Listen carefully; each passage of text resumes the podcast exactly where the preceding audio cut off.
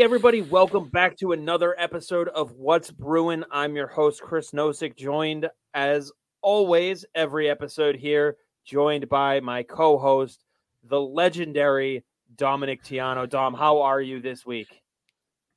Great, doing fantastic. I'm tired of winter, even though it started two days ago. Enough is enough yeah. of this crap. Yeah, I don't mind the cold. It's the snow that I hate. Can't get ice without cold but I could deal without having to, you know, shovel off six inches of snow from my car. Yeah, exactly. So I'm already tired this ends, the better. I'm already tired enough, and I don't want to go to work enough. I don't need six inches of no- snow to look out of my car and go, eh, not today. well, the the funny thing is, Friday after work, I was driving by the car dealership where I bought my car, and my check engine light came in. So I quickly pulled pulled in and said, uh, "When can you guys take a look at it?" And they said, "Well, uh, we can pull it in now and see what what the issue might be." So uh, uh, they pulled it in and they found it something to do with the camshaft, but you know it was close to closing, so they didn't have enough time, and it may end up turning out they have to pull the top of the engine out because the camshaft timing was out. Luckily, it's covered under warranty. They didn't have a loaner for me, so they got me a rental, and it's just a beautiful Mitsubishi SUV. So now I might be looking at a new vehicle. they make you fall in love with the new ones. They, they yeah. did at one point. My car, I have a, a Hyundai sedan, and uh, I needed to get a new engine. It was it was covered, and I got yeah. a rental, but of course they had to put me in the nice 2023 model, and uh, yeah, I, I still want to. You know, well, the, the thing is, is my car's a Hyundai, but the, the rental they got me, all they had was this Mitsubishi, so it's go. not even it's not even their brand. So. Oh, I bet they love that. oh yeah. so, uh, anyways, um, the Bruins, um, tough to keep up with. They're on the West Coast right now, going through the uh, through the West Coast standing right now. Uh, last time we chatted, they had the Lightning game, and they've gone through. They played Colorado, Arizona, Vegas, and now St. Louis, all on the road. Um, let's look at this a little bit more in the in the macro sense of the week. Um, going three and two, not ideal, especially after the loss to Pittsburgh. So three and three in the last six games. Um, some major injuries along the way, lots of travel along the way and oh, by the way, four overtime games along the way. Panic time or no? no. Okay. Um, well, we talked last week. I said I would have been happy with NHL 500 on this road trip, and That's exactly what they've been. you know, so um, Chris, reasons why I'm not concerned is, yeah, they have an issue with overtime in the regular season, but playoff overtime is not the same as regular season overtime. Wait a minute. They don't do three on three and then a shootout? No. Oh. No. Oh, that's right. No, they'll, yeah. they'll play sudden death for four hours if they have to.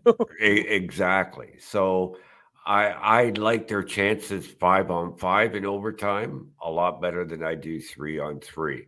So I'm not concerned uh, about it. Would I like a couple more wins? Yeah. Like I mean – if they were 500 in overtime as opposed to what is it three wins seven losses or something like that uh, they'd be in a lot more a lot better comfortable more comfortable position than they are. They'd be last year's team. Exactly. But, but last year was such a fluke. They got the wins last year. Yeah. They're not getting this year in overtime. They're still taking away a point. Now here's the other way to position it. You just had four straight road games all of which were travel involved. So you went from mm-hmm. you went across the country to Arizona uh, to Colorado, then flew to Arizona, then flew to Vegas, then flew to St. Louis. You lost Brandon Carlo, Matt Poitras, and Linus Ullmark. You have Jesper Boqvist playing on your top line left wing, and you went 500. That's a different way to look at it. Yeah, yeah, I'm I'm not concerned at all. I was concerned initially with Linus his injury. Um, but we know now it's day to day. The MRI came back clean, so um, no major concern there. Um, Carlo is. I saw mixed news today that uh, um, Sportsnet was reporting that the Bruins had placed him on long-term injury reserve. Uh, everybody's like, relax. Uh, there's nothing on Cap Friendly about it, but Cap Friendly really doesn't update everything until 5 p.m. because that's when everything has to be into the league by is 5 p.m. Yeah. So, we'll, well yeah. I mean, we're recording. It's now 10 after 5. So, um, I'm going to refresh Twitter right now. so we'll, we'll, break it if it we'll break it live if it if it comes up that it's legitimately that he's on LTIR. Um, yeah. let let's assume but, the worst. If he is on LTIR, how worried are you? Well, that just means that uh, if they're doing it now, that just means Forbort's that much closer. Uh, because really, there's no need to put him on LTIR until um, they need to activate Forbort. So is Forbort Brandon Carlo? No, but I would feel much better with Forbort out and or Carlo out and Forbort in uh, when it comes to things like the PK and uh, and having to shut down the last minute, as opposed to having you know Matt Grzelcyk uh, or Mason Lohrei or Parker Wotherspoon out there with with uh, Charlie McAvoy. I will say this though, Parker Wotherspoon is holding his own very, very well. He's I'm, I'm not, but time. Uh, I, but to your point, he's not Derek Forbort. He's not right. Brandon Carlo. So, but I mean, credit to him. You know, he is he is doing exactly what you need your seventh defenseman to do. Right, and I didn't mean to be disrespectful to him, but I don't think you, you know, were. I just want to make sure that we get it out there the right way. Yeah, because you know there, you know, the, the second you say that uh, Wotherspoon lover is going to be like he's doing this, and you know, yeah. Now I just want to say to people out there listening, when it, like uh, uh, about this potential news with with Brandon Carlo if you hear it at 9 a.m., don't immediately go to Cap Friendly or Puckpedia. Because, like I said, a lot of times they don't update until 5 p.m. because that's when everything has to be into uh, NHL head office in New York, is 5 p.m. Right. that day. That's 5 p.m. Eastern time. Correct. I just want to make sure for people out there that are maybe in a different time zone that it could fall at four o'clock for them or, or yeah. two o'clock for them. So that's 5 p.m. Eastern time. Uh, as so as of 5:30, now you can go look at Cap Friendly. Right. um, now we mentioned the Carlo injury. Do you think, obviously, to your point, Brant with Forbort potentially coming back, LTIR part aside, do you think this team can sustain a little bit of time for Brandon Carlo to heal up? Is that something that's of concern for you? Um, no, I'm I'm not concerned because um, Shattenkirk is playing well. McAvoy is really starting to play uh, some good hockey. So if you can go McAvoy and Shattenkirk and move Grizz over to the right, uh, which he has done before, then I'm fine with that. Now Grzelcyk is no um, Brandon Carlo defensively, obviously. Uh, but I'd be fine with those three on the right. And then uh, you got Lindholm, you'll have Forbort and Lohrei on the left or Wotherspoon, depending on which way Montgomery wants to go.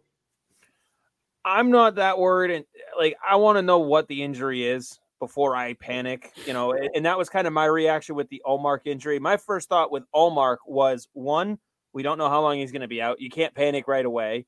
Um, I saw so many people who were panicking uh, as far as you know. This is why they should have traded him. That that that. First of all, if you're on the trade Ullmark train, now you're going to see what happens when you lose that 50% of your games being covered. Because the biggest argument for trade Ullmark is you can only play one goaltender. Well, now you're going to find out what happens when you only have one to play. Yeah. And yeah. I, I, think Swayman will do really well with it at first. My point was was you, there was no point in panicking until the St. Louis game on Saturday. Everybody knew Bussi was going to get called up because with Forbort on LTIR, with the fact that you know you had a little bit, not a lot, but a little bit of flexibility, you could bring in Brandon Bussi. He's he's not waiver eligible, so you can bring him up in an emergency situation, put him on the bench, have him be your backup, possibly even do it for St. Louis on Saturday. I'm pretty sure Ullmark dressed that game though, didn't he? Or was it still Bussi? I don't even remember who was on the bench. No, it was Bussi. It was Bussi. Okay. Yeah. Um, I figured maybe Friday there'd be a paper transaction in there to send him down for that day and then recall him on Saturday, but there was no need to panic until Ullmark missed a start. And then before he missed the start, he's out on the ice. He's talking about a clear MRI. So I'm not all that worried about it. I tweak my back getting out of bed. This guy goes on the splits three times an hour in practice. Mm-hmm. I'm I'm not that worried about it until I need to be. no, and you know, people got to stop playing internet doctors because I saw everything from a hernia to to um, a hamstring to uh, it, I mean, the list goes on and on and on. And then they're predicting how long it's he's going to be out. Like, I don't know why we play these games. It's like, can we not wait to find well, you know, out? My brother's cousin's friend's uncle, three times removed on his mother's side, has a friend who's a doctor. I have the same, but on my well, father's you know, side. I, I've got to know. Yeah. I, I, you know, I've seen, I've, I've gone up myself and you know tweaked my back, so it's got to be a back injury, you know, because yeah. I moved my left arm weird, and and that's what got fucked up for me. So it has to be the same. Like they're built different. Chill, and yes. and also, again, when you're playing a little bit of cap gymnastics, you're also playing a little bit of because like right now, New Jersey, we're recording this on Sunday afternoon, little after five, as you mentioned we play New Jersey tomorrow at one o'clock. There are three goaltenders that they could face tomorrow. They have no fucking clue who's going to be in that net. Exactly.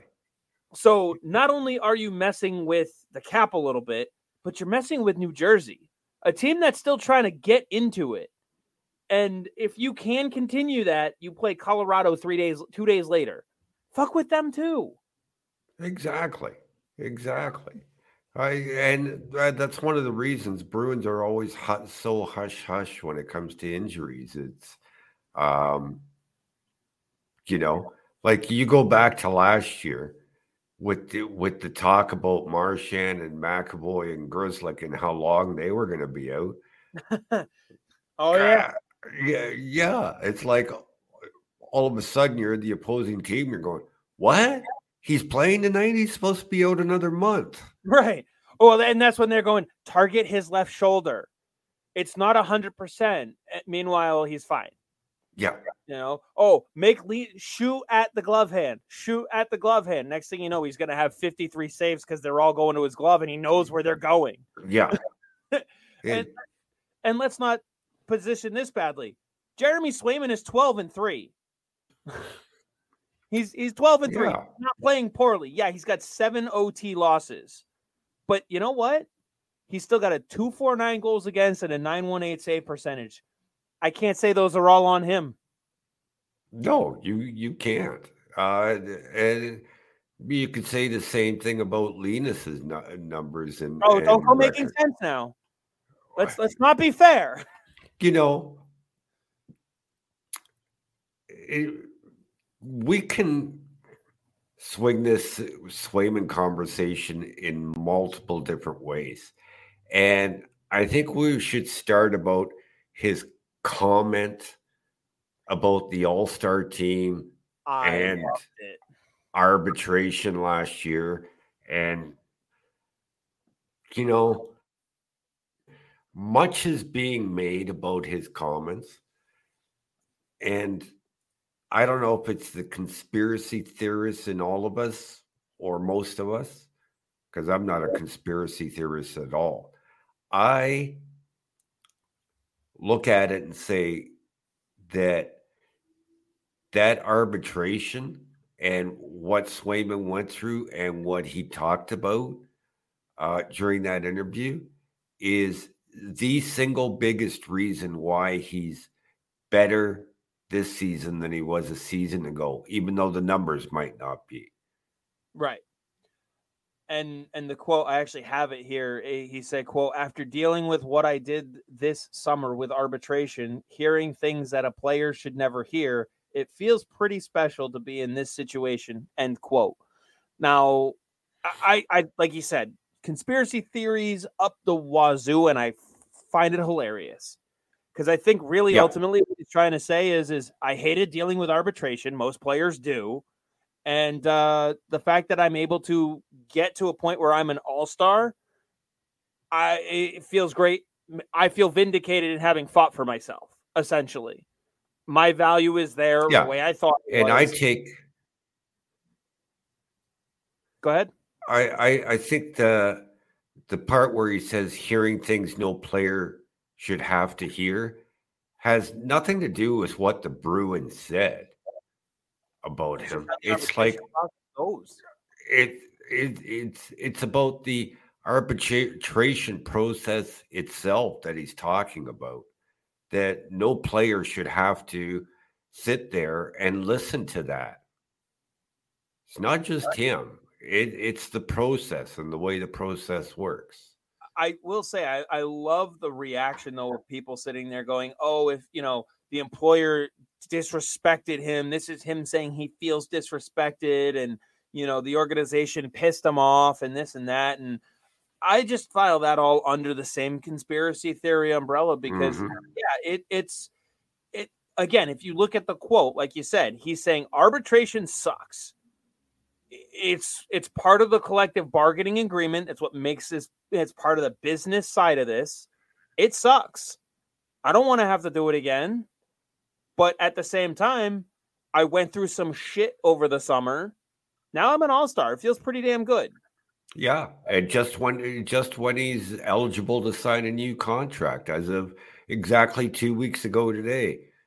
Exactly. It could just be a negotiating ploy as well. Um, I wouldn't be surprised if it is. And and I mean, you know, we were talking a little bit about it on our last show. What's his next contract going to look like? And you know, I I think this gives him a lot more leverage in that negotiation. Yeah, I I I think I think it does. So, you know, we'll see. But um you know, now's the time for for Swayman to make a statement for as long as Linus is out or for whatever amount of time he's out. This is Swayman's time to make the statement. This is where he says, "Now, this is my team." Right. This this is up to him. And now the part that I think works a little bit against him is the fact that you have the two day break between New Jersey and Colorado because I think Ullmark's back by Colorado personally, because you know, I mean, today's the 14th. They've got the game tomorrow. I think Swayman will take that one, and then yeah, that basically gives Ullmark a full week off. But I don't think they'll rush him. Chris. I don't think I don't they'll think... rush him either. But at the same time, I, am just not sure that they. You know, I, I can see Ullmark backing up maybe on on that Colorado game at home. Yeah. That, but that I don't think he'll start. Um, I mean, do you see them going and just riding Sway, looking at Ullmark saying, "Rest, you'll be the number two. Let's see what he can do between New Jersey, Colorado, and uh, Montreal, possibly Winnipeg, and then you have a back to back the 24th and 25th with travel." So is is that maybe when they circle back to Ullmark and say we'll start you again there and just get back on our regular rotation? Let's see how the kid does. I I think if if Ullmark is ready to go, good to go by Thursday, I I put him on the bench and I have him start the Montreal game. Okay. You I I don't think you want to play Colorado with with a guy that's just coming off injury, hasn't played in a week, may not be a hundred percent. Uh, you got to go with the guy that gives you the chance to win and that'll be Swayman against Montreal. it's Montreal. That you know, it's not Colorado. So And then that you have next, which is a good matchup for Swayman as well yeah, and if he's not ready to go, I'd even consider Bussi for that game. for Montreal. Yeah. Yeah, that's fair. That's fair. I, I just I, I'm curious to see because like that becomes more of a playoff schedule, you know, where you have the the Devils two days later, Colorado, uh, two days later, uh, or three days later, Colorado, two days later, Montreal, two days later, Winnipeg. Like that becomes can he be the workhorse? Yeah. I, I mean, Montreal is so weak this season. I mean, it, again, like you said, I you could even go Bussi. Just you know, thanks for traveling with us. Thanks for coming up in a dime. You know, let's give them a little NHL action as a Yeah. thank. But I, um, you know, I I will say to, to all the people who want to deal a goaltender, you're now going through what you would have if you dealt one off. Yeah, And- but I, I absolutely think you got to go Swayman against Jersey, Colorado, and Winnipeg. That Montreal game is where you can give them a break with either Ullmark or or Bussi. Now, this is where I would counter the people who are sitting because a lot of a lot of people are using this as their soapbox. You know, Bussi's you know NHL ready, give Swayman the net and let him be the number two, and da da da. Well, if Brandon Bussi's NHL ready, to use that term, um, you know, and Ullmark is going on LTIR in this situation. If Bussi's so NHL ready, why aren't you confident enough to just go back to the rotation, Swayman, Bussi, Swayman, Bussi? Because he's not as ready as you think. No, no, and uh, he's had some fantastic games with Providence this year, but his numbers are nowhere near where they were last season. Let me ask Um, you this: If waivers were not an issue, do you think Bussi is the one who would have been called up? Because DiPietro would have to go back. Well, to- no, it doesn't matter because DiPietro has already cleared waivers, so he can come up for 30 days or 10 games and not need waivers to go back down. Or Yes. what's that? So the 30 days doesn't start until he's called up. No, it's cumulative days. So he could come up for 10, go back down, then another 10, go back down, then another 10, and there's his 30 days. Okay. Waiver So- for people. Yeah, and and um on top of that, I'm not sure what Bussi's official call up was, but as an emergency call up, you can come up for 10 games. If you require waivers, you can come up as an emergency call up for 10 games and not go be required to go on waivers to go back down as an emergency call up. And I'm not sure if Bussi was an emergency call up or not but it's irrelevant with him because he doesn't need waivers anyway. Right. Well, that's that's why I was trying to put it as with the waivers not being an issue because part of why I thought they were looking at Bussi was because of the waivers. But at the same time, you know, DPH was playing well enough for Providence. You don't, you know, you only want to throw one of them off Yeah, if possible. And you know, I mean, Bussi's been around longer. He knows the system a little bit more. He just made logical sense in that regard. Just DPH, you can't ignore how he's playing down in Providence. Right. he hasn't exactly not earned it himself. So Now, uh, an interesting point. Um, former Sabres goaltender, I forget his name right now, uh, color analyst. Um, he's he's of the mindset that if you're if you got an NHL number one goaltender who plays 60 games a, a season and your backup plays 22 games, say your number one goes down for an injury. He doesn't want the backup automatically becoming the starter. He wants the guy from the AHL who's playing regularly, has played a lot more games, has seen a lot more action, come up to the NHL and get the start, which is a weird way of thinking it. In this I- case, we don't have to worry about it because Swayman and Ullmark split duties anyway. yeah, I get it though, and I know who you're talking about too. Um, I can't I can't think of his name at the moment, and it's bothering me because I enjoy Yeah. listening to his commentary too. Yeah, um, French guy. I can I can picture him. Uh, it's just was Dominik Hasek's backup. Uh, I'm gonna look at it now because anyway, it'll it'll come to me. I I know this. I've heard that theory before though, um, and I I get it in the sense of if you have a guy who's starting 60 games 65 games a year and the other guy's used to you know 15 20 starts like he's not amped up. The guy who's the everyday starter in providence is amped up for it. Yeah. The problem is is who was the last you know you're, you're talking three goaltenders in the league. You're talking connor Hellebuyck, you're talking andrei vasilevskiy when he's healthy and you're talking ilya sorokin. Like you're not talking about every team. You're talking about three, four, five guys. Yeah. So yeah, if I'm Winnipeg, yeah, I, am not sure how confident I'd be in Laurent Brossoit becoming my full time starter after you know Connor Hellebuyck has started 40 games out of 60. Yeah.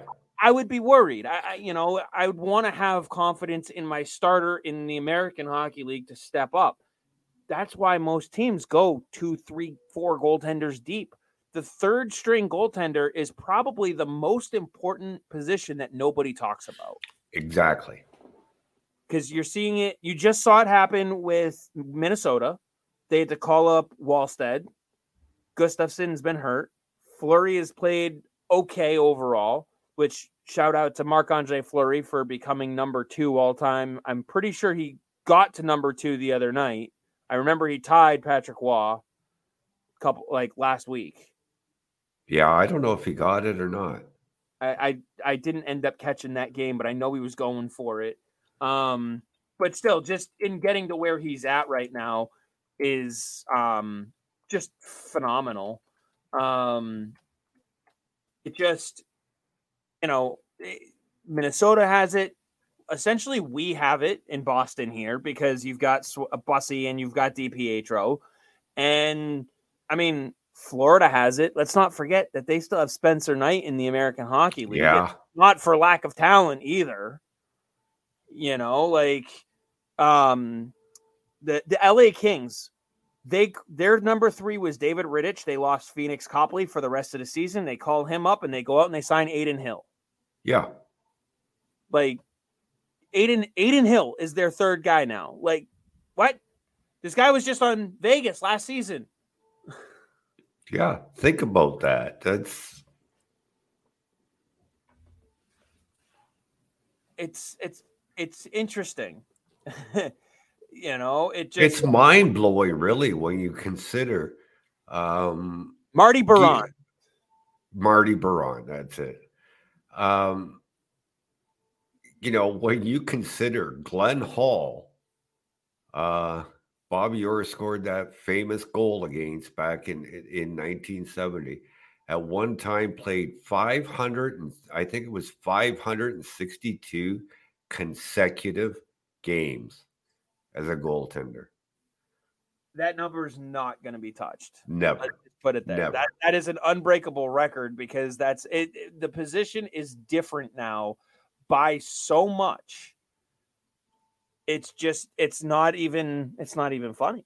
Yeah it's it, it's it's just not feasible. That's that's what? That's uh seven full seasons? As i say i was told there'd be no math. Hold on. Yeah it's almost seven full seasons. Yeah 82 games. So eight by seven. Yeah you're approaching it. Crazy. Yeah, it, it's just ridiculous. So, um, let's go to a quick break. We'll talk about some of the lineup stuff, some of the other players that have kind of helped kind of hold this team together with duct tape and, and glue over this past week. And uh, yeah, we'll be right back. We know hockey games move fast, but with DraftKings Sportsbook, an official sports betting partner of the NHL, you can score faster than anything happening on the ice. This week, new customers bet 5 bucks and get 200 instantly in bonus bets. Boston's got 3 games coming up this week, so definitely take a look. Download the DraftKings Sportsbook app with code THPN. New customers bet just 5 bucks on the NHL and get 200 instantly in bonus bets only on DraftKings Sportsbook with code THPN. The crown is yours. Gambling problem? Call 1 800 Gambler or visit www.1800Gambler.net. In New York, call 877 8 HOPE NY or text HOPE NY 467 369. In Connecticut, help is available for problem gambling. Call 888 789 7777 or visit ccpg.org. Please play responsibly. On behalf of Boot Hill Casino and Resort in Kansas, 21 plus age varies by jurisdiction, void in Ontario. Bonus bets expire 168 hours after issuance. See dkng.com slash hockey for eligibility and deposit restrictions, terms, and responsible gaming resources. NHL and the NHL Shield are registered trademarks of the National Hockey League. Copyright NHL 2024, all rights reserved. Welcome back to What's Bruin. I'm your host, Chris Nosek, joined by my co host, Dominic Tiano. Uh, shout out to our friends over at DraftKings. And, uh, you know, we've got a couple of interesting games here on this upcoming five game homestand that you may want to throw some bets on for the Bruins. But uh, so th- these last four games, though, are are really five. We can we can throw the Tampa Bay game in there because that one happened after our last show. Um, there's been some interesting change to the lineup. Uh, like we mentioned, Carlo's out. Uh, Wotherspoon's kind of slid over and stepped up into that second side, the second right defensive slot. Poitras's out. So you see him Trent Frederick play more down the middle, and Ullmark is out. Now, with the Poitras injury, we're also seeing some shakeup to the lineup.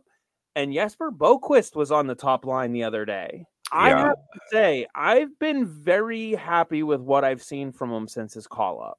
I I have been pleasantly surprised considering what we saw in the preseason um, and even early on in the in the American Hockey League. So um,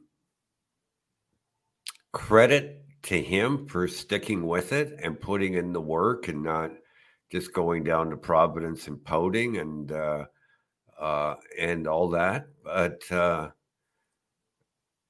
it's going to make it, it's going chris it's going to make for some interesting decisions when that forward group is healthy and and that's just Poitras coming back like what do you do uh, do you, are you more impressed with Lauko uh Boqvist um Oskar Steen like I, I don't think Boqvist is going to replace anybody in the top six.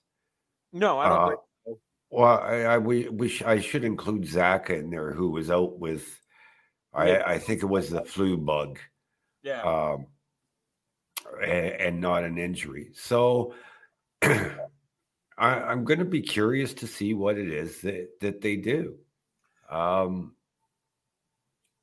Do you think that Don Sweeney has the ability to pull the trigger on a deal at some point in the next two weeks? And the reason why I have the two week timeline is because we also know, and we talked about it a lot on the last show, the 19th is a big day coming up this coming Friday.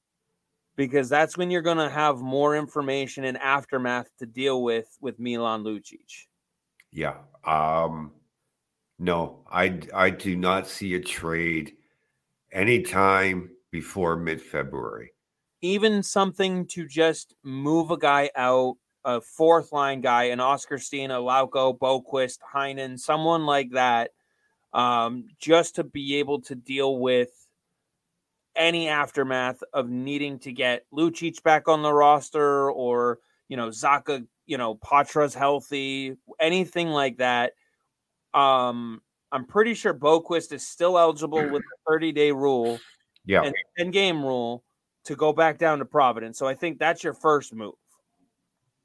Yeah, I don't see it. I don't see anything happening anytime before mid February at the earliest.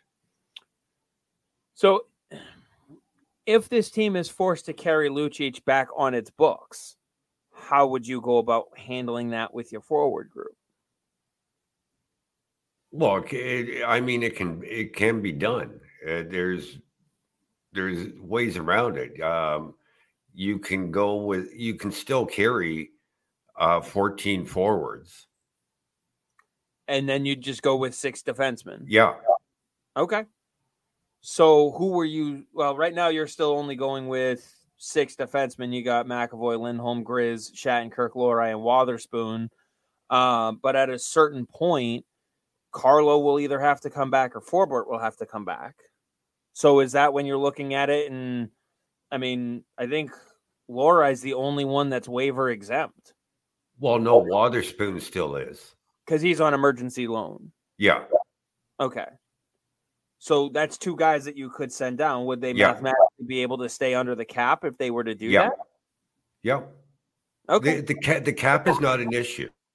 They can activate everybody with with player movements.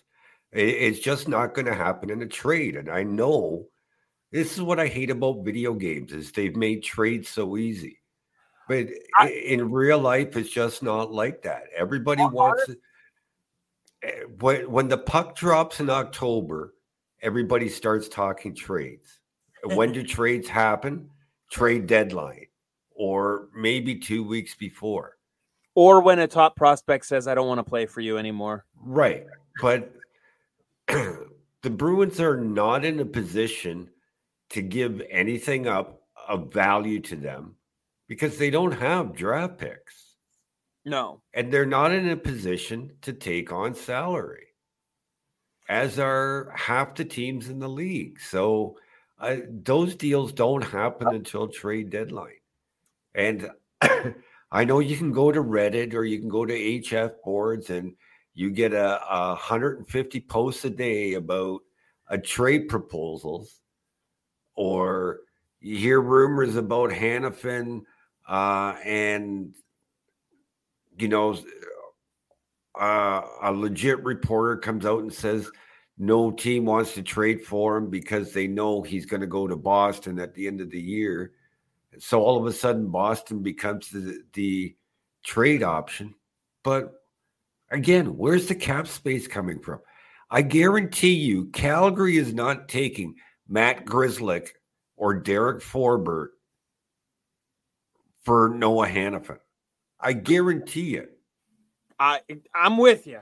I'm with you. I, I, that's why I asked it the way I did. Do you see a deal in the next two weeks? Because no, I, I don't. I don't. I don't.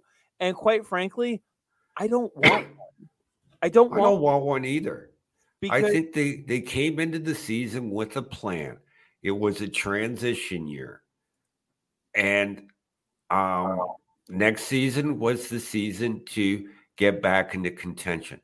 You know, the funny thing is that they're in contention, but let's not be blindsided by it or, or say, with all of the flaws that they have, everything that you want that you think is missing from this team, they are two points out of the President's Trophy again.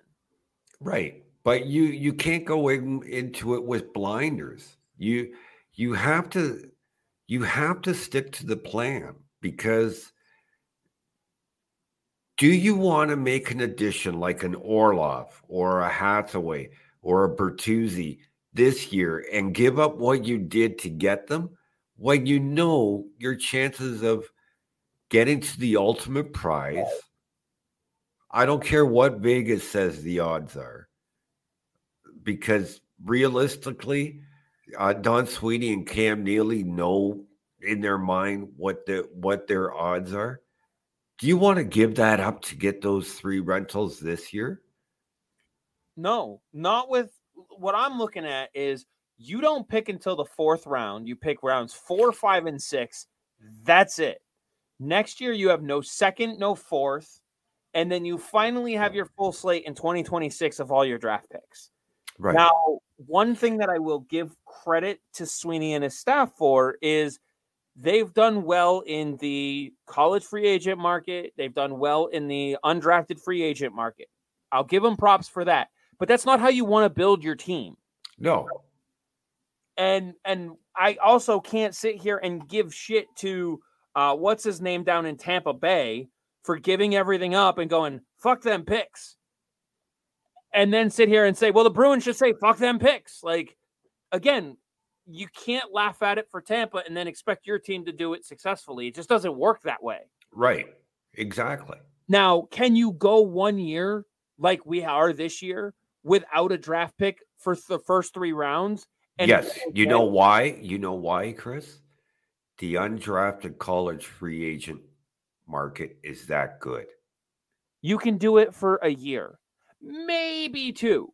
Maybe you two. You You're pushing it. Right. You're pushing it at two. And quite frankly, where you go round one, three, five, six, and seven next year, I mean, you really got to hit in rounds five, six, and seven for the next three years. You've got to get somebody out of you have nine or sorry, eight picks in rounds five, six, and seven over the next three years.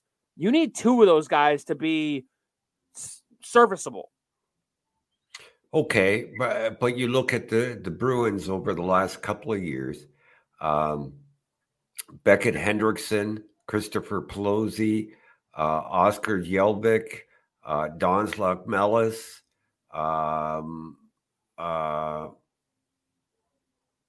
even even Jackson Edward uh, in the seventh round uh, are all making cases for being the best picks out of those rounds. Right, but can you bank on that carrying your franchise for building no. a franchise? Exactly. No. That's my point. Can you get two, three, four hits out of it? Absolutely. But at the same time, Jackson Edward could fall off next year and you sit there and go, well, he was a sixth round pick. It, it is what it is. You know, like, or was he sixth round, seventh round? Seventh. Seventh. Ty Gallagher's another one who was a seventh round pick playing in college right now. Playing, you know, he's had good moments, but again, seventh round pick. You know, I, am not expecting him to take over and be my next Charlie McAvoy. No. There's no. a reason why he was selected in the seventh and McAvoy was a first round pick, a high but, but you don't need a Charlie McAvoy because you've already got your Charlie McAvoy for the next eight years. True. I just you're you're gonna need bigger pieces at some point and and that's how you build your team. Right. Again, can you do it for a year? Maybe two? Sure. Two is pushing it, but you can't live like that. No, you can't. And now, and to your mind point, you, outside outside the first round and part part of the second round, there are more undrafted free agents in the NHL than there are from the halfway point of the second round to the seventh round. Yeah, no, I again, I, they they've done a great job there. I don't want to live in that space to build my team. No, you don't. You want to be able to pull from there. You want to be able to pull late round draft picks, and you want to have some high end picks in your lineup as well. Now, and, and I know a lot of people have talked about, you know, oh, Fabian Lysell's falling out of favor because of this, because of that, and you know whatever. But I, I, don't think it's as bad as people are making it out to be, as far as how the organization feels about Lysell. I don't think they're going to start shopping him. No, like I, I still think going into next year, he's probably depending on what the contract looks like, he may be your DeBrusk replacement. Yeah, I look at it like this. Um, I forget what number he was picked. Lysell? Yeah. Uh, uh but put up right now. Uh, he was 21 overall. 21st. Okay. So, how much value does Fabian Lysell have to the 20 teams that passed over him. Yeah, uh, not enough that they drafted him. You're not going to get a first round pick out of him. No. No. So I, I think Lysell's value is higher to the Bruins than it is to the Bruins in a trade. And it's not exactly like I said, he's not exactly burning bridges. He's acting like a 20 year old. Yep. Like you just you got to let him mature a little bit as a person and as a player. And yeah, he'll get there. I, I still, I still think when you consider the talent, the raw talent and raw potential, uh, even if you want to consider Lohrei still a prospect, I still think Fabian Lysell is their top prospect. I would, I can't say I would disagree with you on that. Um, and, and it's one of those things to your point, like, okay, so let's say you do want to ship out Lysell. Well, you're going to want something that can help this team now, which means you're pinning him to an asset that devalues him a little bit more. You're right. pinning him to a contract of Matt Grzelcyk, Derek Forbort, you know, fine, we'll throw Jake DeBrusk in the conversation. Like you're pinning him as an asset to help bring in a value. Like you're not going to do, you know, you and and what it, what does this team need the most? Well, they lost Milan Lucic. They lost the physical leadership and that type of stuff from the bottom six. That's what they lost with Nick Foligno, who's doing a great job in Chicago, who just got himself an extension. But you, you you're not adding to the top six. You don't have enough for that. No. You, okay, fine. Maybe a bottom six guy. Um, a name that I like to go back to would be like an Adam Henrique type of player from Anaheim can play the wing, plays down the middle, veteran on an okay contract. You're not getting that for Lysell plus Grzelcyk. You're adding to it. And it's not worth the deal. No, it's I I I don't expect the Bruins to do anything until much closer to trade deadline and it's going to be bottom of the roster type players. I I, I just don't. I th- think they're going to stick to the plan and hope for the best this season. If yeah, they can I, win around in the playoffs, they'll be happy. Yeah, I just I don't see enough on the market being available even like to to suffice for what this team needs, wants, anything like that. I'm I'm doing a little uh, a project where I'm going to dive deeper into who's available for for trade, not for just for the Bruins, but overall across the league. And when I when I look at the Bruins and I sit here and I go, what are their trade pieces? Like Anthony Richard, maybe Fabian Lysell, maybe. But again, if you're trying to bring something back, you're gonna have to ship out money. Their biggest trade piece and I've know I know I've mentioned this on three shows in a row now. Their biggest trade piece, uh, other than you know the obvious McAvoy, Pastrnak, Marchand, is Brandon Bussi. Which I don't disagree with you on. I just I look at this team and I go, if I'm trying to help this team, the team that's two points out of a President's Trophy again, three points if if if you want to go that far. Um, do I want to swipe out my third string goaltender, who I'm not even sure is capable of doing the job? If Ullmark goes down, if Swayman goes down, I get it. You have DiPietro, but do you want to have just DiPietro, or would you rather have Bussi and DiPietro? The point is, Chris, you know, everybody talks about, well, you got to trade Jake DeBrusk or you're going to lose him for nothing, right? Brandon Bussi is in the same boat. You've got to move one of Ullmark, Swayman, and Bussi before next season. Yeah. You have to. Two I have NHL, two are NHL goaltenders, and the other one requires waivers.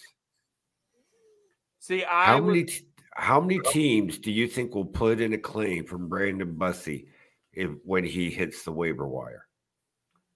See, oh, I, I would probably say at least five or six. I I was looking at it this morning and I was thinking 10 or 11. So, yeah, the number, if I really looked at the waiver order, I would probably be able to come up with 10 for sure. Um, my my thought is this though. Can't can't you deal his rights after the season? Sure you can. But um, when you're dealing a player's rights, you're not getting anywhere near what you can at trade deadline. What do you think his value is? If if you were to try to put him on the trade block and just say we we, we just want a draft pick back for him. I would I would bet my life that the Edmonton Oilers would go as high as a second round draft pick. Okay. I mean that that's not a deal I'm shying away from. Because to your point, I'm losing him. Like I would do that deal if it was a second round draft pick for Brandon Bussi, because again, to to my point, yes, you still have DiPietro, and if I lose Ullmark for the season, I mean, let's face it. I, I, as you said, this was a transition year anyway. Yep. I'm I'm already playing with house money, and you know what? We've had goaltenders come in, go on a hot streak, and and out of fucking nowhere lead a team to the cup and be Conn Smythe caliber and have everybody turn around and go, where the fuck did that come from? Exactly. And, exactly. And a guy like DPH was capable of it. Just saying, capable of it. I mean, Alex Lyon practically did it. Exactly. So you don't have to be the best you know, goaltender. You just have to be hot for a month and a half. Or you have to stop the pucks that you need to stop. You know, it's it's as simple as that. Um, I mean, you you go up and down the roster who else other than the obvious is going to bring you a second round pick in a trade? Not en- not enough players who I would want to get rid of. Like you said, the obvious: Pastrnak, Marchand. I think Coyle, Zacha, mm, DeBrusk, maybe. I, I would think could get you at least a second rounder. Um, probably Frederick with the way he's been playing, just because he's on, he's, you know, he's at a peak right now. Um, Geekie showing his versatility. You could probably get a second round pick, maybe a one for one in that. But like, I'm not dealing Poitras, uh, you know, like McAvoy, Lindholm, Shattenkirk, Lohrei. No, no, no. I, I mean, I, if anything, I'm going to Shattenkirk saying you want an extension for a year. Yeah, I yeah, but I I think he may have priced himself out. Same with Van Van Riemsdyk. Yeah, probably. Um, uh, unless they really truly want to stay, they're they're they're going to take a discount to stay because, I mean, someone's going to offer them some money. Yeah. And I mean, I I don't want it to be us, but at the same time, I mean, what's your cap on Shattenkirk for next season, given the way he's played this year? You have some you have some cap space. We talked about it last show. Well, yeah, but you know, he's at I mean, we're only halfway through the season, but uh at this point, with the slow start that he had, I would say he's at least doubled it lately. Oh yeah. I would say so. Um Let's see who else. And you go to Van Riemsdyk, he's probably tripled it. Yeah. Yeah, and, and, they're both 34, so I'm not sure I want to give them multi-year deals. Uh, someone else can offer them a three or four year deal and let them deal with the the back end of it. Um, I mean, with how he's playing right now, if Boqvist can keep up what he's doing, I don't mind offering him a contract again for next year. He he's an RFA, so he can get a qualifying offer. Yeah uh, and just kind of see if he can take. I mean, he's only 25 years old. You know, he's he's he's this year's Pavel Zacha essentially. You took a flyer, yeah. wanted to see what he could do. I think you're seeing some potential there. I mean, Boqvist was I, I don't even remember. I'm pretty sure he was a pretty high overall pick. Now, here's the interesting thing on, overall on Zacha and Boqvist. like we know how heavily the Bruins are into analytics, and not not just the everyday things that you and I can go to any website and find. I mean, they track their own analytics. Um, is there something in the Devils analytics that say, you know, we got to move on from Zacha and Boqvist and something in the Bruins analytics that say, hey, you know, we got to get this Zacha and this Boqvist. Interesting thought there. I think with the Devils, a lot of it came down to because they had guys like Jack Hughes and Nico Hischier. Like Zacha was drafted to be a center for them, but all of a sudden they get higher picks. They get Nico Hischier and Jack Hughes, and you know, like now where are you going to put Pavel Zacha? You throw him on the wing. Okay, well Jesper Bratt. They got Andre Palat. Then they go out and get Tyler Toffoli. Like now you're starting to fill up the spots where you thought Zacha was going to fill in. And I mean, let's face it, the, the Devils this year have been absolutely decimated with injuries. Yeah.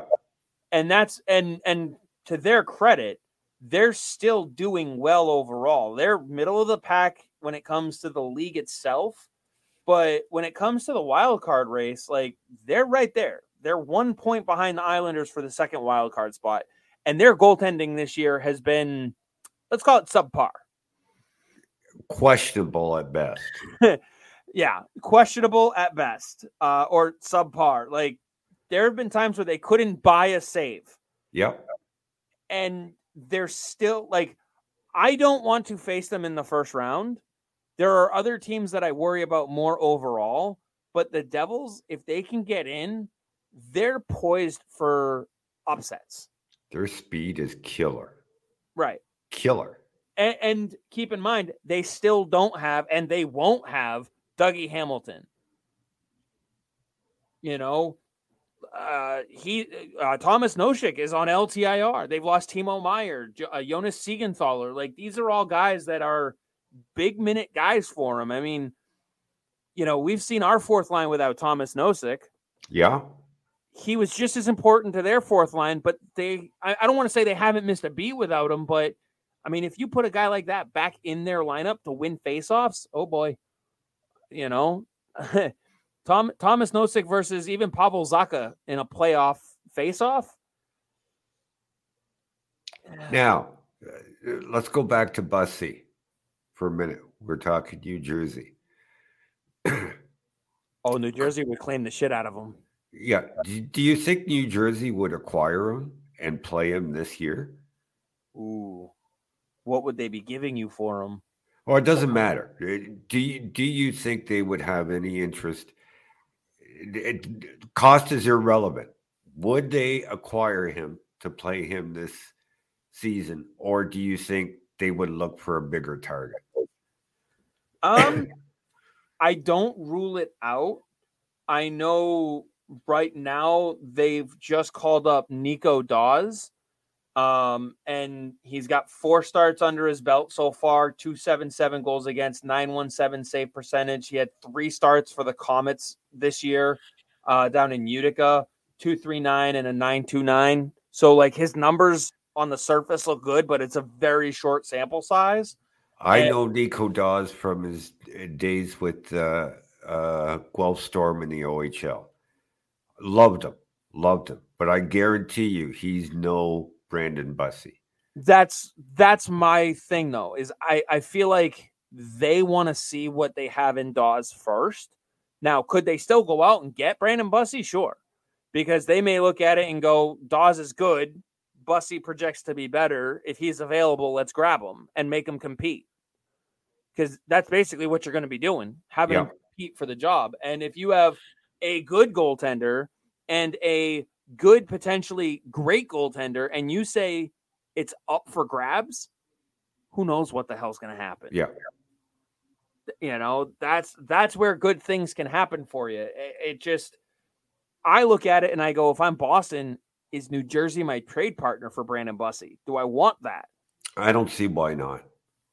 I like I don't buy into this whole conference thing. I really don't. Do you think you could get more from another team though? You uh, mentioned well earlier. Uh, yeah, like I said, the, the, the it's the return doesn't matter to me. I'm just wanting my my point for bringing it up is is to show that there could be a market out there for Bussi. I mean, we already talked Edmonton. Uh, New Jersey's another one, and and there's more out there. I, the return, it's it's not the point I'm trying to make. Fair, fair. I, I mean, there, there's there is a market though, and and yeah. you know, there could be a market. There could be, depending on what the Bruins want to do. If if they're having talks with Jeremy Swayman and he's asking for $7.58 million a year, and the Bruins are saying that's too much, they have to consider dealing him. Yeah. If yeah, they if they say, okay, yeah, we're in agreement with that, you're our guy, then they've got to deal Ullmark. If it's the two-headed monster again next year, then they've got to deal Bussi. One of the three have to go. Can you do a two-headed monster next year of Swayman and Bussi though? I don't know. Well, two, two, two question marks there. Uh, Swayman has never been the go-to guy. Played more than forty games. Bussi hasn't played a single NHL game.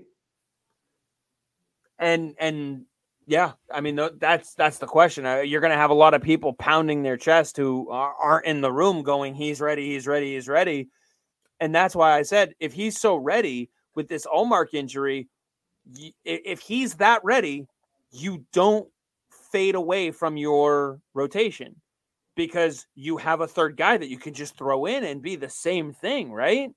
Well, if if it's not the same thing, then he's not ready. Right. So, and, and I'd love to see how he looks, even if it is on Saturday.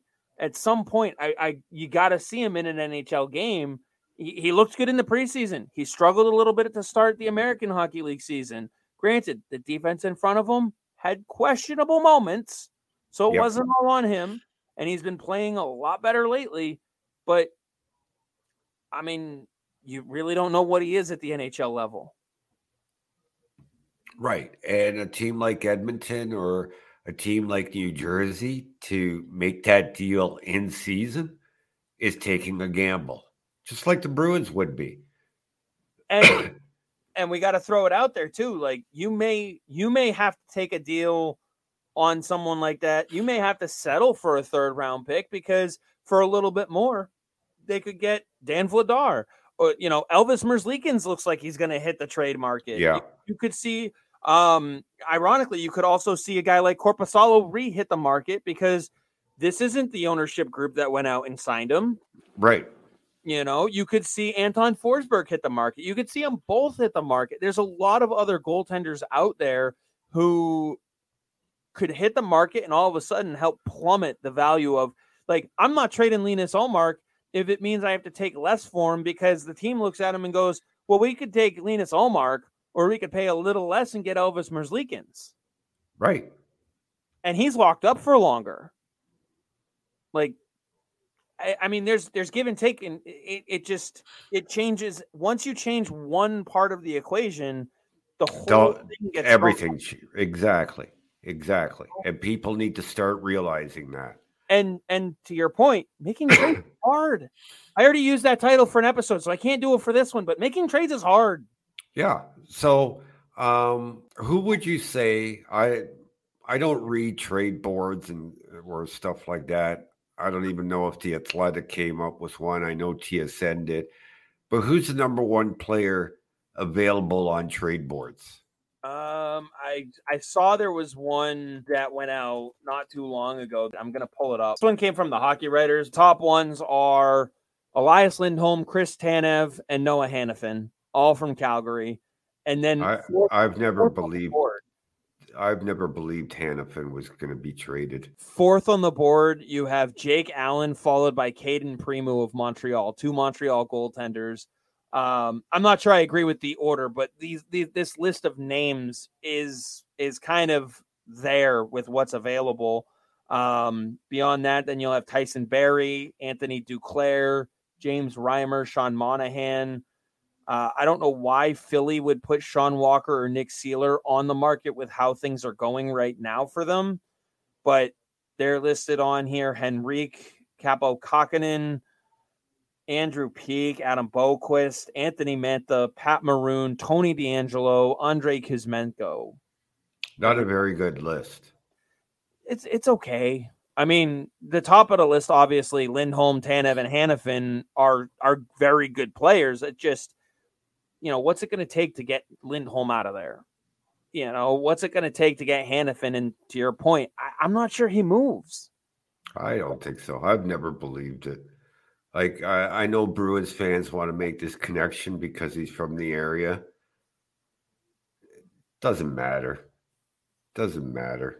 I mean, they make that connection because, well, Boston likes all Boston guys, so they've Yeah. got to after every single one of them, and then they complain that that's all they sign. Yeah, yeah. Like it. But just imagine if um Mitch Marner all of a sudden demanded a trade out of Toronto. Yeah, well, that's going to shake this board up quite a bit. Exactly. I mean, we we were all just rattled. Is the best way to put it. All of a sudden, you got Cutter God- Gauthier going to Anaheim in exchange for Jamie Drysdale and a pick. That I mean, that came essentially out of nowhere. Yeah. And Jamie Drysdale is a damn good hockey player. Oh yeah, oh yeah. Maybe maybe that's why they're putting Sean Walker or Seeler on the block or something like that because now they they have the the puck mover that they needed in in Drysdale. But I mean, there's there's always the potential for I would call that a hockey trade. There's always the potential for that, especially when you get a third team involved, because we saw it last year with Boston, Minnesota, and uh, Washington with the Orlov and um, uh, what's his name? Hathaway. Hathaway, thank you. Where Orlov basically came to Boston via Montreal for some salary retainment and all this other stuff. Like, once you start getting a third team involved, yeah, there's always the possibility. As long as the players make sense, the numbers work, it- something can always happen. But at a certain point, you got to look at it and go, it's just too complicated. And is it worth it? Last No. year for I, Boston, I, it I, I've was worth it. said it a million times. The cap is never an issue. You can work out the cap. There are ways to make the cap work, and every team pays big money to have these lawyers on board to make the numbers work. That's not the issue. The issue is the cost to do that business. Well, that's what I mean. Does it make sense? Is it worth Yeah. And how does it all fit into our plan? And I go back to the Bruins should just stick to their plan and not go overboard this year. last Maybe pick up, up pick up a fourth liner that can play this year and next year, or you know, a number six defenseman with some muscle for this year and next year. But that's it. I wouldn't be trying to make a big trade. Well, and and that's why I'm looking at a guy like when I say the target that I would be looking for is someone like an Adam Henrique, because you know expiring deal, veteran guy can offer something a little bit of versatility, but that's when we come back to is it worth it? What are you going to have to give up? And and I know uh, I had an exchange on on Twitter the other day because um, the news came out about Corey Perry being eligible to sign and and someone immediately went, "Oh, you know, watch out for Boston trying to sign him." And I said, "If if you think Boston's going to go after Corey Perry, then you're not paying attention because he doesn't he doesn't add anything to the team other than potential problems." And these aren't problems that they're unfamiliar with. First of all, they're not going to add him because of the optics after Mitch Miller last year and Lucic this year. They don't need to deal with it. That's one reason. Second of all, where the fuck are you going to put him in the lineup? Precisely. Forget the money. Where's he going in the lineup? Who's coming out? I, I have no idea. And then on top of that, if everybody's healthy, you have enough of a cap crunch. Assume health on everybody else in the lineup. Now tell me where he's going. It's easy to say, oh, he's going to fill in for this person because they're hurt. Okay, well, yeah, fine. Break someone's leg. Now you have an opening in the roster. Woohoo. That's not hard to do. When they're all healthy, where's he playing? I think reason number one why you still your reason number one is the only reason they're not going to be interested. Eh, there's there's no there's no fucking need. And and my favorite part was they came back and they said, "Oh well, you know, they would do it to prevent Toronto from getting him." Yeah. No, okay. No, teams that make moves because they're scared of another team making that move, they don't win. Yeah, they're not going anywhere. You're constantly chasing other teams' targets. You don't have a target of your own. Yeah. With, Let Toronto have them. That's what I say. Well, with that argument, I'd sit there and go, then why the fuck haven't you signed Phil Kessel yet? I'm worried 31 other teams might sign him. Yeah. You know, like you can't operate that way. Could he offer something to a team? Sure. I, I would think he'd want to go to a playoff team. Okay, you check that box. He'd want to get some sort of reasonable salary. Well, you can't really check that box off. You have no money to work with. And unless unless he wins unless he wins the grievance, then then he may not worry about it as much. Right. Which we don't even know he's going to file the grievance or it's not. filed. Oh, it has been filed. Yeah, they're they're grieving the uh determination. Determination. Okay, well let's say so, you that. Okay, so a league minimum deal. You barely have that. I'm not checking that box off. Not for not for the Bruins. And then of course, he's going to want top 9 role. You can't offer that to him. No, he's not getting it. So, he's got 2 out of 3 reasons not to work with you. No, I think the Bruins have one of their of their own, and it was your reason number one that they're just not even going to attempt it. I wouldn't even they're, call him. No, I don't. They might call his agent just because you have to keep that line of communication open. And, you know, you may have other players represented by that agent. So you you always want to have that communication, but sure. I don't think it's it's going to be anything serious. I, actually, it's funny that you say that because I was just going to check and see who his agent is and who else they have uh, on their roster uh, with that agent. Um, they have nobody. Sweeney doesn't even have to call Patrick Morris, his agent. But he will. He probably will, have a conversation. Yeah. You know, get an idea of what he's looking for. Because that the other thing with that too is it gives Sweeney an idea of if there's anybody he's in competition with who may go out and get him. Would he go with, you know, Toronto? I mean, you know, that's just Sweeney doing research. Yeah. Or you make the call even to say you're not interested uh, or we can't make it happen. Uh, sure. You, you never want to burn any bridges. Right. I mean, other guys that that his agent has uh, right now, just to give you an idea, he's got Bo Horvat, Vince Dunn, Anthony Cirelli, Jacob Markstrom, uh, Travis Konecny, Tom Wilson, Dylan Strome, Ryan Strome, Ryan O'Reilly, like these, and he's Nick Foligno's agent. So you have a relationship with him. You know, like th- this isn't a guy that you want to burn the bridge with but it's easy enough to just say, hey, you know, we appreciate your interest in us, but at the moment we can't make it work. Yeah. Like the guy's going to call 32 teams to try to get his co- client a contract. That's his job. Well, 31. Well, 31, yeah. so you might as well at least give him the decency of being professional and not leaving him hanging. I mean, that also could be an email too. At this point, just fucking freeze the roster. Don't make any changes. Just work with what you have. I'd I'd I'd be tempted to do that. I really would. Like I said, I'm I'm going to continue my project just to see if there's any names that that pop off at me, but I I, I just don't know if there's going to be enough value add for them. So. Uh, you, you got any final thoughts? I know we're approaching a little over an hour here. You know, I, I don't want to make the episode too long for our listeners, but if there's anything else that you wanted to touch on. I know we've talked a, uh, a lot about the the schedule, the games, the losses. The, uh, they're all in overtime. You're still getting a point. I mean, there's a lot more to be happy about than than you would yeah. think based off of what you see on Twitter, X, or whatever it is these days. And just like we said at the beginning, uh, overtime in the playoffs is not the same as overtime in the regular season. And I'd take my chances with the Bruins five on five over three on three anytime. So d- don't be discouraged by the regular season overtime record. I'm not. And no, and and you've had four straight overtime games with travel to all of them. So like once the first one went to a shootout, and then you have to travel to Arizona, and that one goes to a to a, a overtime itself.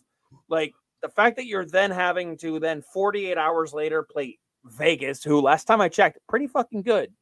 Then you yeah. go to OT again, and then you have to travel to St. Louis. Vegas to St. Louis is not a it's not a difficult flight, but flying at all right now is difficult. So then you go to OT again and you're able to get the win out of that. Ironically, the win came in the last game of the stretch.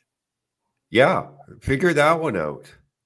Like, like that's, that that's the one that's most surprising. Like I would have thought if you said four straight all on the road, those four teams I'd have been like, "Oh, the OT win comes against the Coyotes." Now, I- interesting thing. When when the Blues fired um Berube, okay, and I didn't realize this until last night's game when they they showed a close up of Drew Bannister. Uh, I think it was when they were, were reviewing Hayes' second goal for the offside. I'm pretty sure it was it was that. And I go, ah, oh, shit. Now it makes sense because you know how we talk a lot about goaltenders and and Jordan Binnington, how all of a sudden he's playing great, like fantastic hockey. I finally put it together last night. Drew Bannister was Jordan Binnington's assistant coach with the Owen Sound attack in 2011, 2012, when Owen Sound won the championship and Binnington led them to to uh, the championship. So they have history. Good. They have history. They have good history. So, uh, yeah, it, it just clued into me like uh, last night, and uh, I didn't put two and two together at the time. But you know, we always talk about goaltenders and how they're performing, and you know, we. I know we've talked about Binnington before in his tirades sometimes, and he's not as good as he used to be, but he's playing some great hockey over over the last month or so. Oh yeah, and, and the funniest thing too is is um last week I sat down with Steve Forney of the uh, Springfield Thunderbirds, yeah, PA announcer, and we were talking about it. Uh, ever since Bannister got called up, the Thunderbirds have been falling apart. They're sub five hundred without Bannister right now. He's a great coach, Chris. Let me tell you now. He's still interim, right? They haven't hired him yeah. outright. They haven't hired him outright. He's still got the interim tag. I have a feeling uh, that will probably get removed at some point. I, I feel like that's just a matter of time because he's they're doing well and they can replace him at the at the AHL level. AHL level.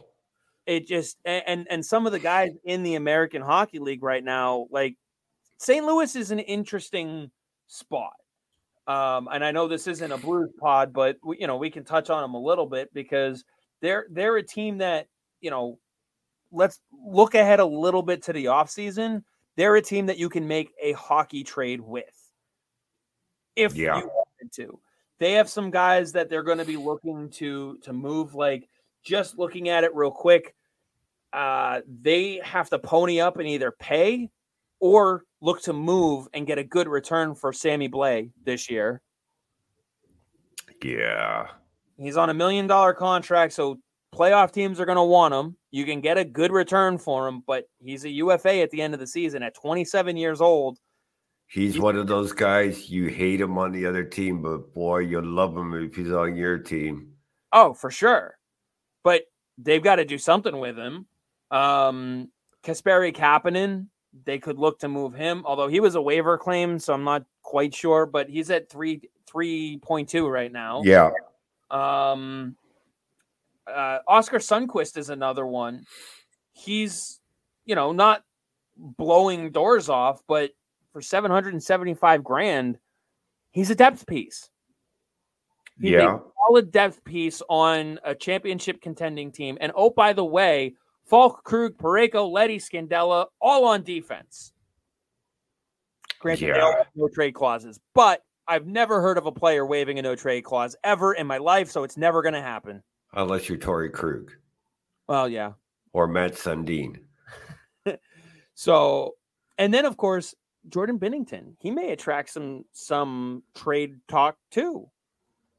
He's he's got four years left on or this year and three more on his deal, but with the way he's playing, you know, obviously you have to figure out they have to figure out what their goals are because they're they've got they're four points out from a, a play a wild card spot, so they Yeah. may find themselves looking to to add while shipping something out. Yeah, because I don't I don't think with the, the players that they have on their roster that they could go full blown um rebuild. No, but it's one of those things where like they've already approached Krug, but let's let's say they look to move on from Nick Leddy, for instance. He'll get you something in return Yeah. and free up about four million bucks. So you can do something with that. What about Parayko, Chris? What, what now I know he's he's taken a downturn. He's what's he at? Six million? Six point five for this Six year. point five. Two more years, right? No, six more. Six more. Yeah. Um He's 30 now, and he wears a letter for him with a no trade clause. I'm not sure he's a pillar that moves. I mean, I say that, but then you have attractive places like Tampa, Florida, Vegas. Like those are all places that a player like that would sit there and go, "Yeah, I'll, I'll waive my no trade if they can make it work." yeah.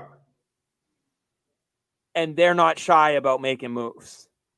No, the Armstrong never has been.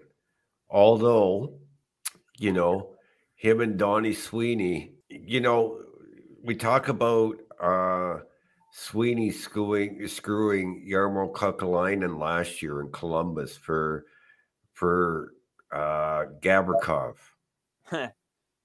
right? But Armstrong really pulled one over on Don Sweeney a few years ago with uh with um Brayden Schenn because uh, they had a deal done on three different occasions, or sorry, two different occasions, and twice Armstrong went back and said, uh, "No, we need to change this for this."